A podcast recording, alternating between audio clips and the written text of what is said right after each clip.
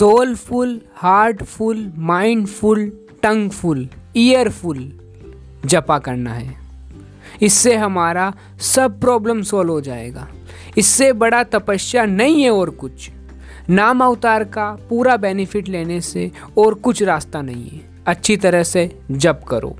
I you will be shocked आपको test आएगा नाम जप करने का। लेकिन हम soulless heartless mindless, earless only tongue जपा ओनली टंग जपा। उसमें से थोड़ा सा पुण्य मिलता है।